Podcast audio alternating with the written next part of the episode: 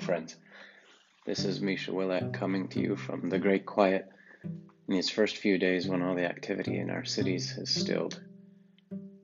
It seems if there ever was a time for poems, especially when we can't gather together to hear them, to share them, it's now.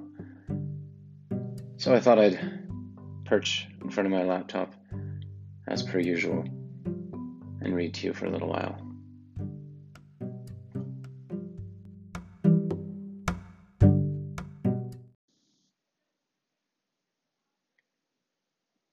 Here's the great infirmities from Charles Simic, a great doctor here diagnosing a very real condition.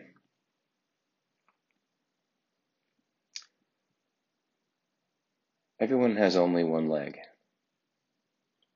So difficult to get around, so difficult to climb the stairs without a cane or a crutch to our name.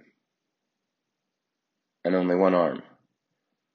Impossible contortions just to embrace the one you love, to cut the bread on the table, to put a coat on in a hurry.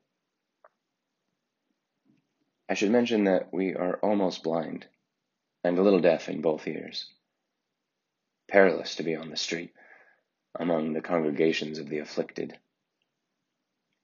With only a few steps committed to memory, meekly we let ourselves be diverted in the endless twilight blind seeing eye dogs on our leashes. An immense stillness everywhere, with the trees always bare, the raindrops coming down only halfway, coming so close and giving up.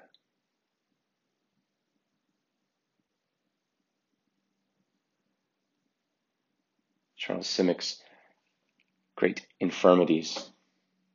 This is Misha Willett after a long time reading some poems for the people. Thanks for listening.